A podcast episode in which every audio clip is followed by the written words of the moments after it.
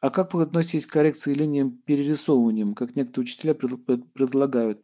А некоторые вообще скальпиром делают, ведь только усилием человека его действия не меняются. Как я к этому отношусь? А, возьмите деньги, возьмите деньги и почитайте, там внизу написано, подделка казначейского билета Российской Федерации преследуется по закону. Возьмите 100 долларов и напечатайте на станке. И пойдите с ним в магазин. Вот. Что вы получите? Вас арестуют, посадят в тюрьму.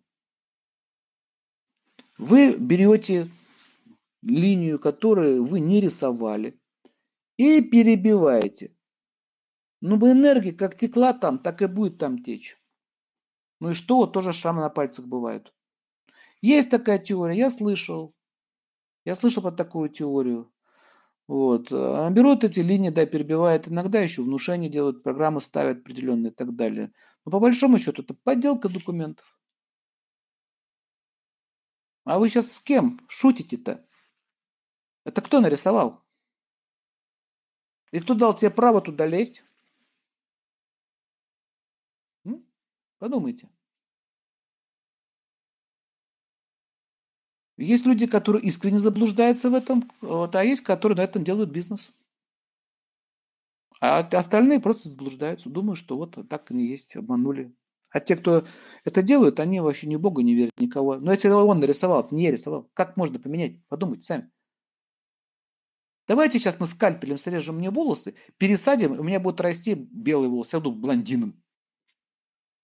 А давайте нос поменяем. Можно и пол поменять. Можно. Вот ну, сколько проблем начинается с этим. Пол меняет, а сколько проблем жизненных. Поэтому, понимаете, это перерисовка линий. Ну, Надя канал не поменяется, они как шли, так и остались. Ты просто кожу подрисовал. Даже бывали случаи, когда отпечатки пальцев, да, вот травма была сильно, там кожа, там обрез там сильный у человека, или там фалангу ампутировали, но тем не менее у него все равно остается на тонком плане. Еще эффект Кирлиана это доказал, что на тонком плане все остается. Э, фантомные боли, слышали такое? Пальца нет, руки нет, ноги нет, нога болит. Называется фантомные боли. Слово фантом, дух, то есть тонкое тело. И нога болит, а ее нет.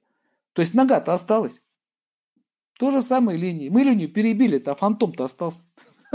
которому даже смотрите, вот травму сделали, ранку себе сделали, потом восстанавливается кожа и рисуночек восстанавливается. Вопрос, а как он так восстанавливается?